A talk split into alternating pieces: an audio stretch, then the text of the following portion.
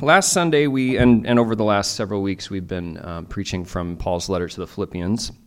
And last Sunday, we talked about um, themes of a life well lived. Like, what is what is a good life? Um, in in the world, I think a lot of us, and it's not entirely wrong, is to say, I want I want good things. I want to flourish.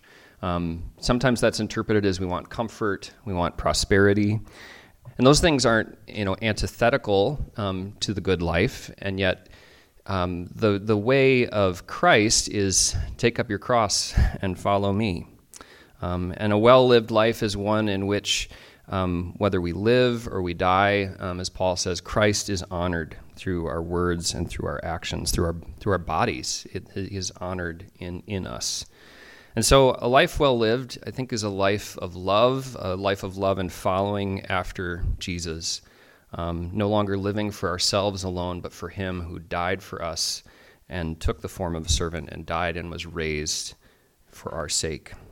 And so, Paul, when he talks about a good life, says to live as Christ, to die is gain. So, again, whether we live or whether we die, may Christ be glorified in us and that that is a joy because as Christ is in us, um, his love controls us, the, the, the fullness of life, not just life that's passing away, but eternal life becomes ours and transforms us. I mean, who wants to have just sort of a life? Um, I mean, I've been saying a lot of Alexander Schmemann stuff, but he talks about like from the moment we're sort of born, it sounds kind of morbid, but he's like, but we're starting to die, we're starting to decay.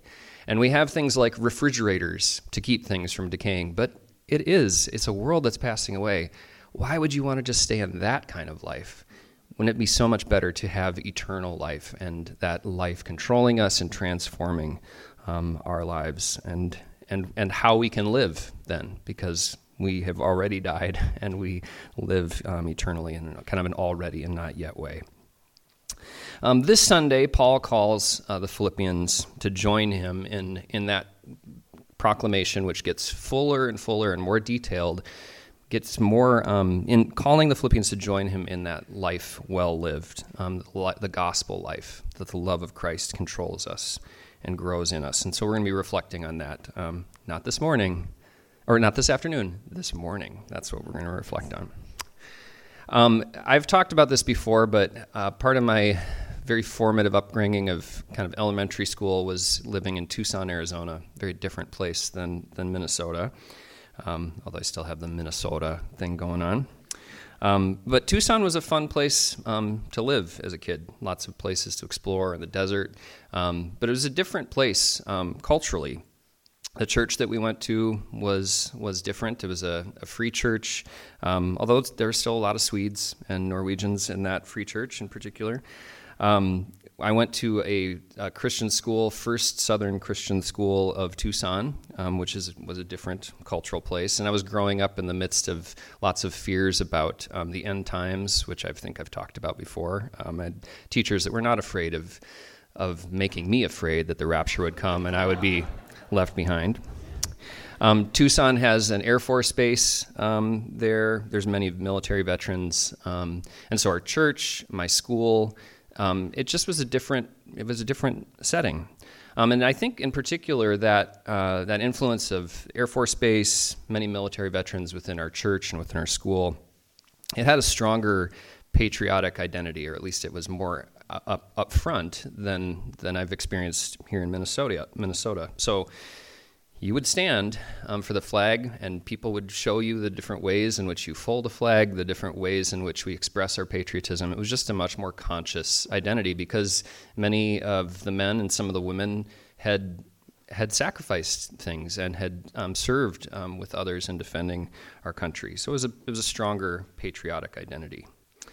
Um, as I've read about um, Philippi, the, the place where the Philippians le- um, lived, um, it's made me wonder if there wasn't a similar dynamic um, in Philippi, similar dynamics of patriotism that were there. Um, it was a Roman colony, and, and, it was a Roman colony that was made up, at least at different phases, different stages, by many retired veterans. Um, there were uh, there was a battle of, of Philippi that had been about hundred years before this letter that was written. So those veterans were not still living, but that was part of the heritage of this um, the city. And there was a heritage within Rome, um, and I think in particular in Philippi, of citizen soldiers.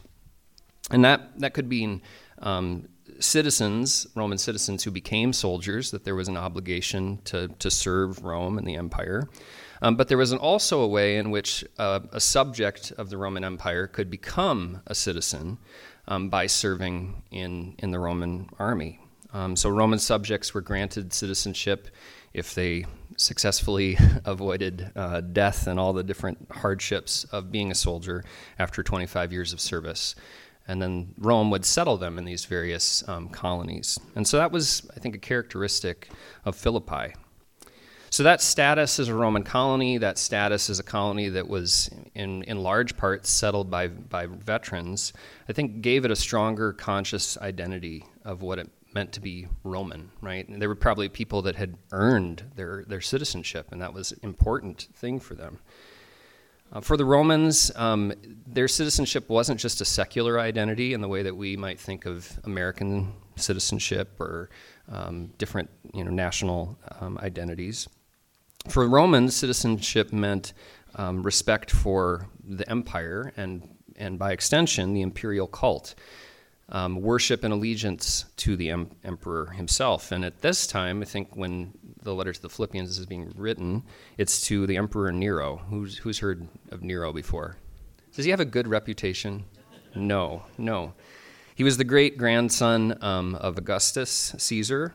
Um, and he he took very seriously, kind of to a maddening, a mad effect, the fact that he was the son of a god. And so the, that imperial cult was something that was very um, strong at that time, with Nero being that son of God at, that, at the time.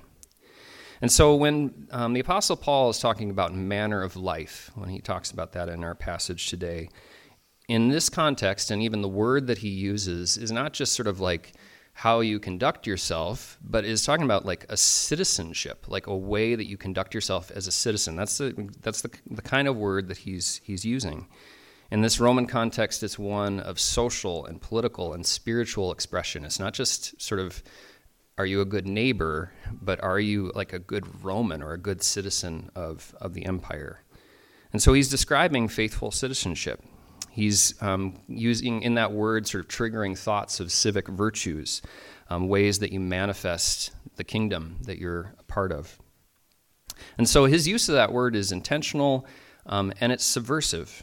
Um, it's not just a neutral description of good behavior, um, but one with political connotations. Um, be a good citizen, but then the way Paul's using it is, is different. Not just be a good Roman citizen, be a good citizen of heaven. Because by using that, he's saying for Christians, you have a different kingdom, you have a different king. And he's highlighting that conflict between Caesar's authority and Christ's authority, that Jesus is Lord and Caesar is not.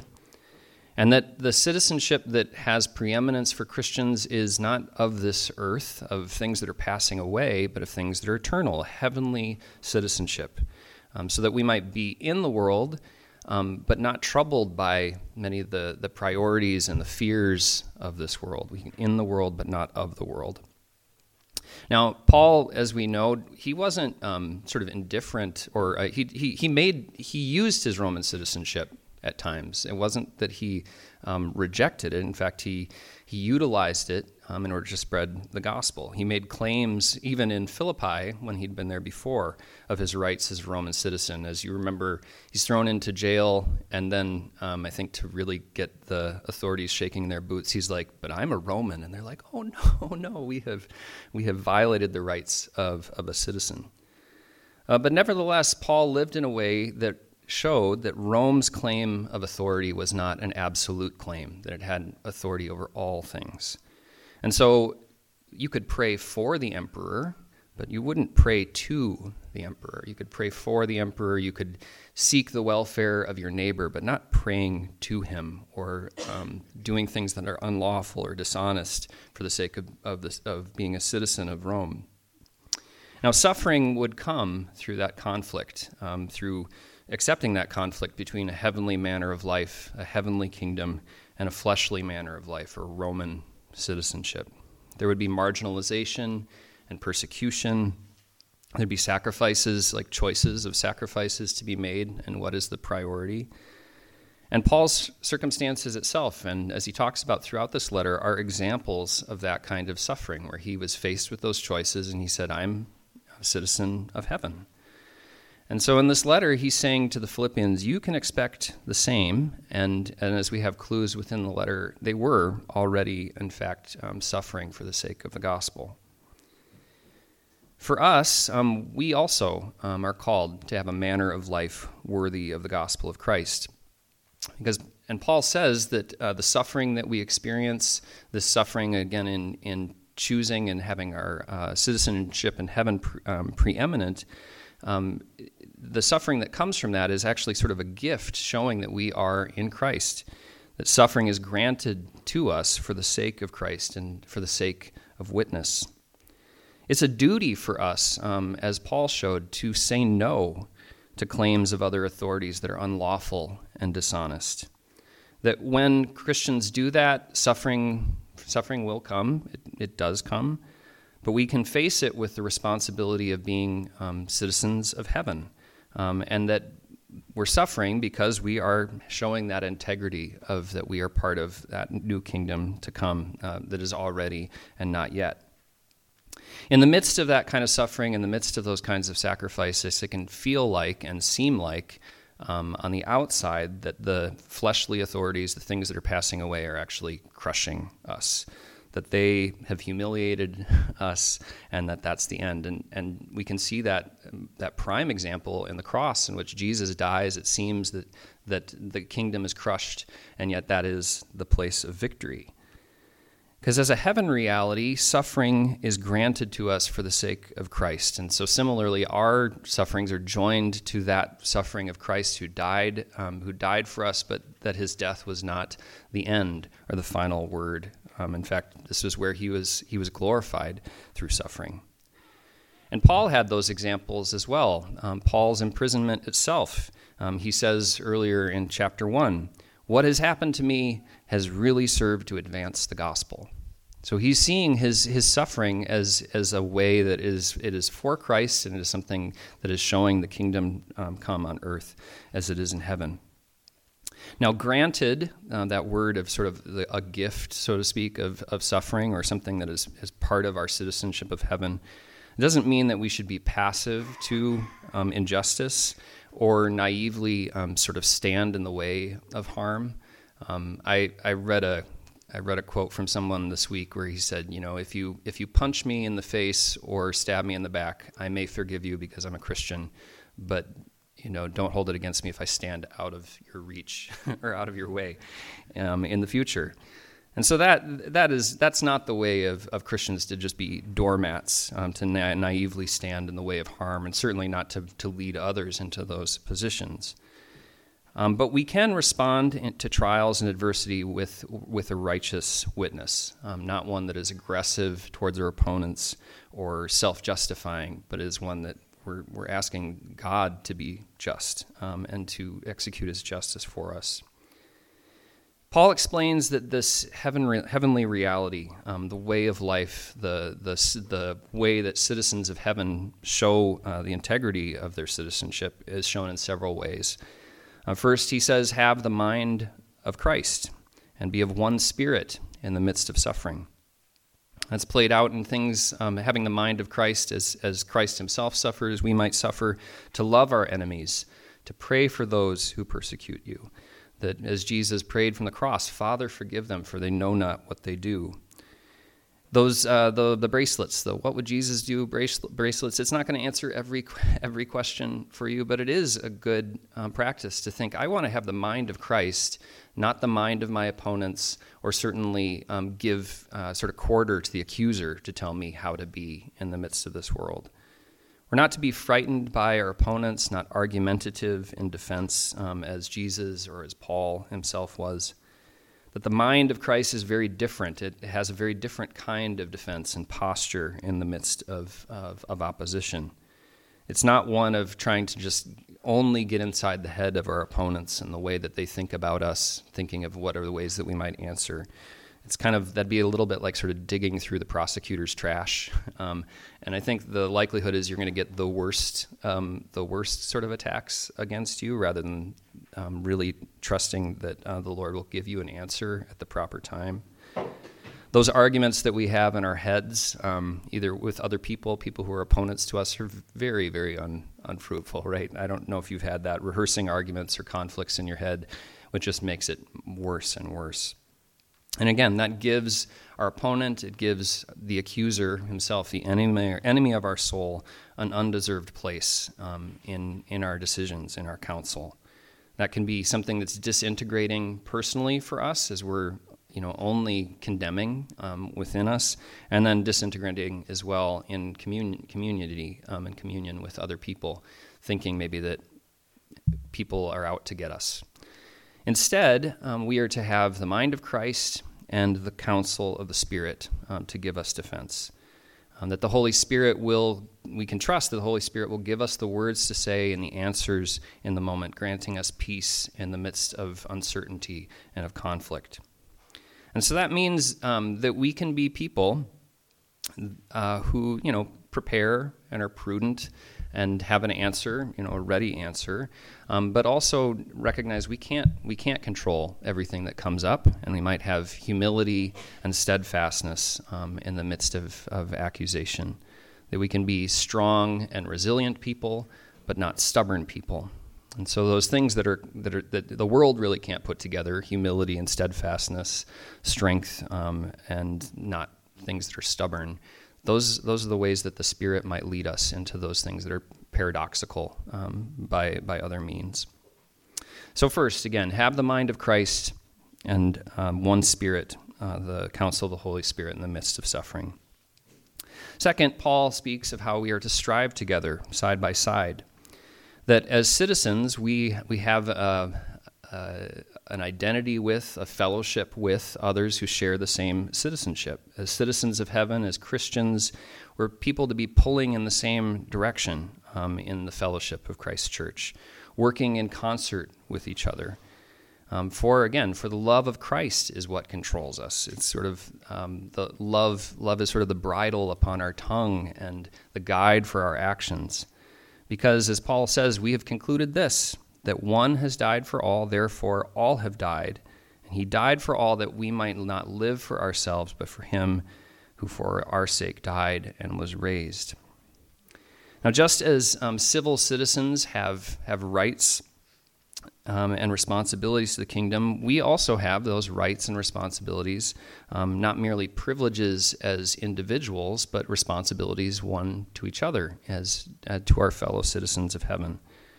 So we work together, we help each other in bearing witness and bearing each other's burdens, not just leaving the person who is under attack to just, you know, be on their own, but coming to the aid of those who need um, defense and encouragement.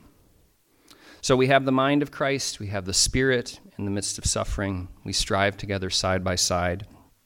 And I think not being frightened is the result of those, um, those first two qualities that fleshly strategies are ones, again, that are looking around the margins. They can be motivated by fear, thinking, um, how can I prepare myself for the most powerful attack of my opponent?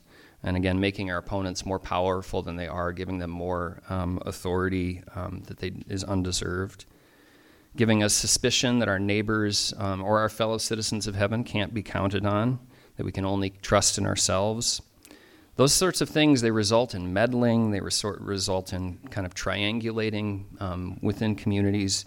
So therefore again have the mind of christ let the spirit give you counsel strive together side by side so that you may not be frightened by any opponents. That love um, is what casts out fear. That love is what control us, controls us. That the mind of christ the counsel of the Holy Spirit, the fellowship of the faithful are the things that form us in, uh, in our heavenly citizen, citizenship. That those are the ways that we live, declaring that Jesus is Lord and Caesar is not.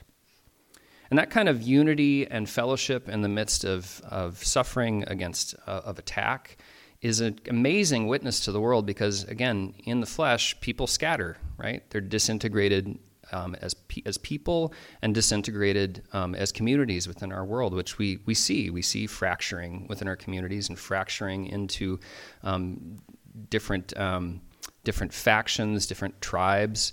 But the love of Christ is one that brings many disparate people together because we again have concluded that all have died and that we are in Jesus Christ. All these other things, all these other um, identities and affinities are made secondary to being citizens of heaven.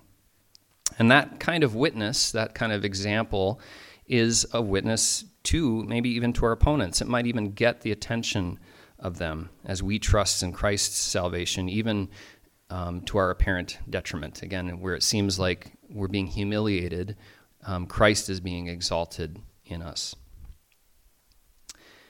Now, Paul and Timothy um, were men who showed, you know, they lived this out. They again introduce themselves at the start of this letter not um, according to their exalted titles of apostle or Paul talking about all his credentials, which we learn about in other places. He's not afraid to, to, to give correction to people according to the setting. But in this letter, he talks and they, they introduce themselves as servants of Christ Jesus.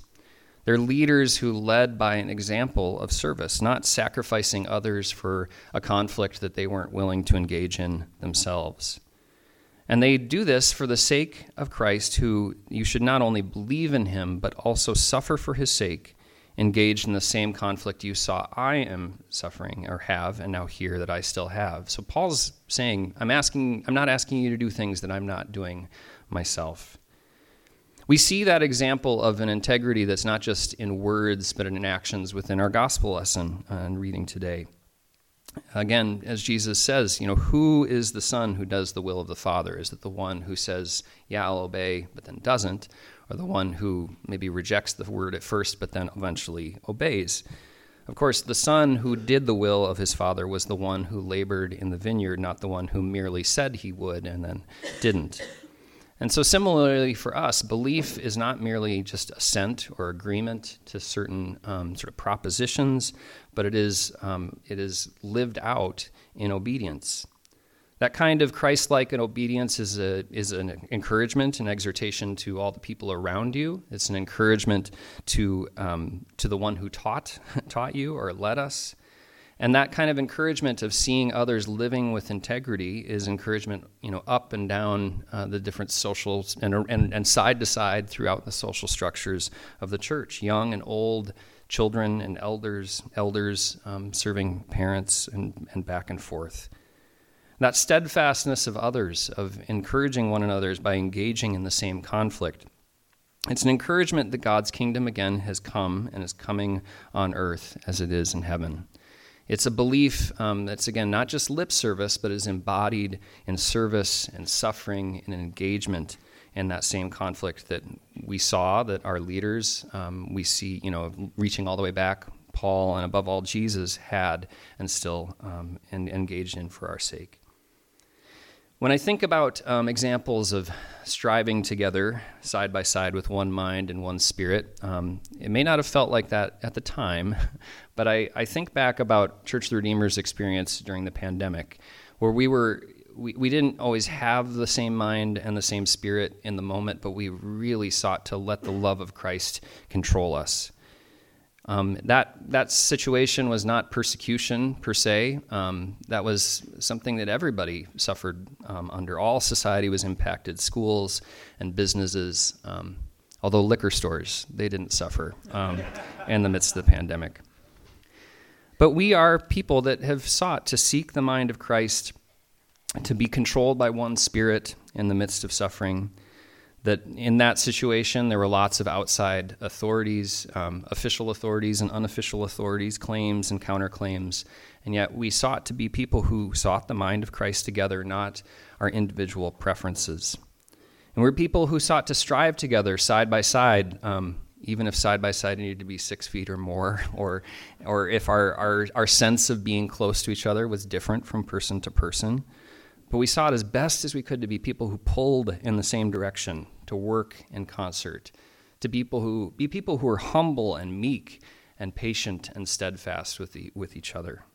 Prioritizing walking together um, to just walking at our own pace.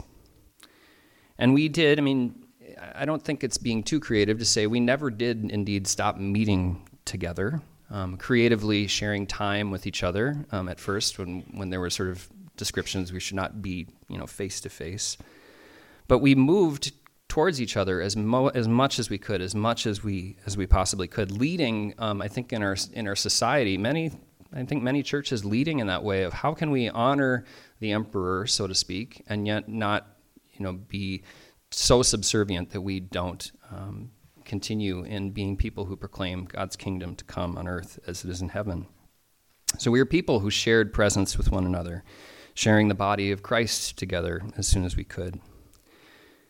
It may seem um, like the powers of, of uh, the earth or governments were humiliating us, uh, exercising sort of unjust fleshly authority over us.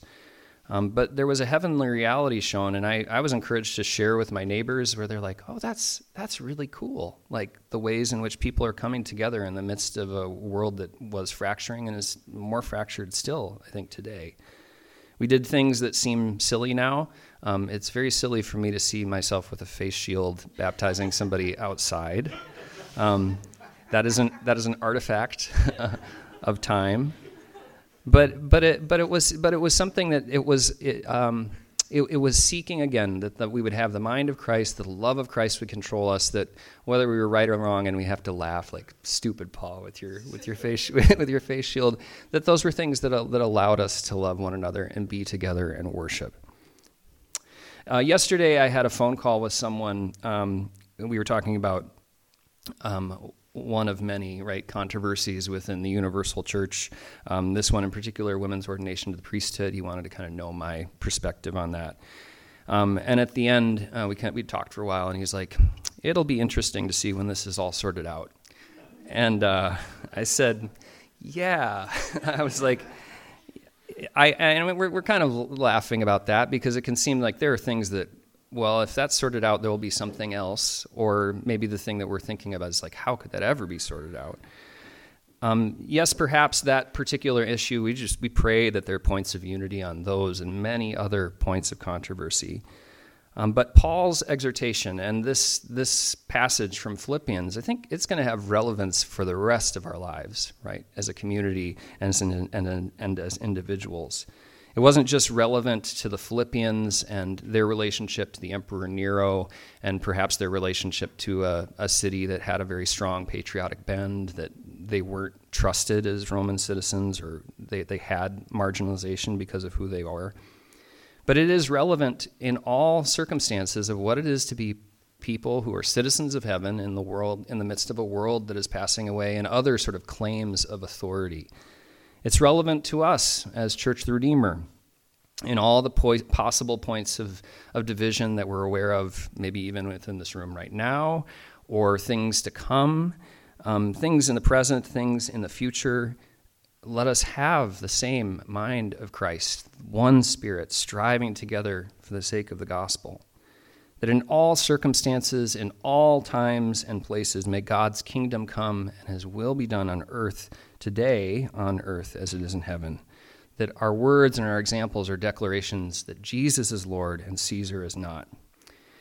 And you might be thinking of those points of tension and difficulty in your middle school or high school, in your neighborhood, um, your workplace, your school, uh, future polling place, the more as you're reading, uh, reading the news, maybe even around your own dinner table. But we have that, um, the love of Christ casting out fear, that our manner of life might be worthy of the gospel of Christ, that we might say, I, I don't know about others, but I will stand firm in one spirit with one mind, striving side by side for the faith of the gospel in word and deed, not frightened, not mistrustful in anything by our opponents. Because it is, it is granted to us, it is a gift to us that for the sake of Christ you should not only believe in him, but also suffer for his sake and show his glory to the world. In the name of the Father, and of the Son, and of the Holy Spirit. Amen.